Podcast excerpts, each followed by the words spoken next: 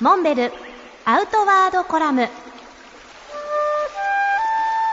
モンベルの辰野勇です。先週に続いて僕の高校1年生の東北の山重曹原体験のお話をします。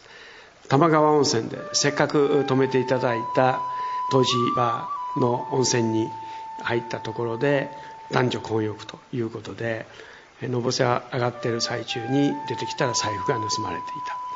それから先の10日間の旅をどうするかっていうことを算段しなければならなかったわけですけれども途中の山道も実際はしっかり計画が立てられていたわけではなく場当たり的な山登りの感は拭えなかったわけですけど夜遅くまでザックの紐を切れぬかるみに足を取られて本当に泣きたい思いで登山を続けたわけです。そしていよいよ下山ということで雫石の駅までこれまた山を降りてから未舗装の車が走れば埃が立つそんな道をただひたすら重いザックを担いで雫石の駅に向かって歩いたわけです。当時は特急にも乗るお金もなく鈍行で大阪まで帰るということになるわけですけれども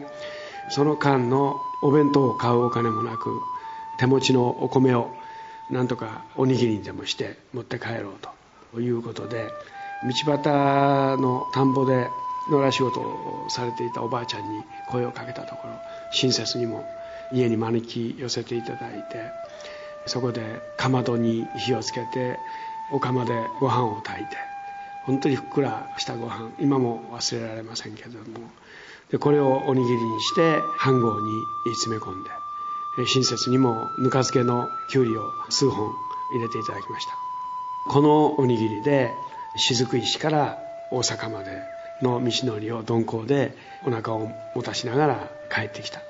まさに僕の高校1年生の原体験というのは東北の人たちの優しい人情と触れたそんな旅でした。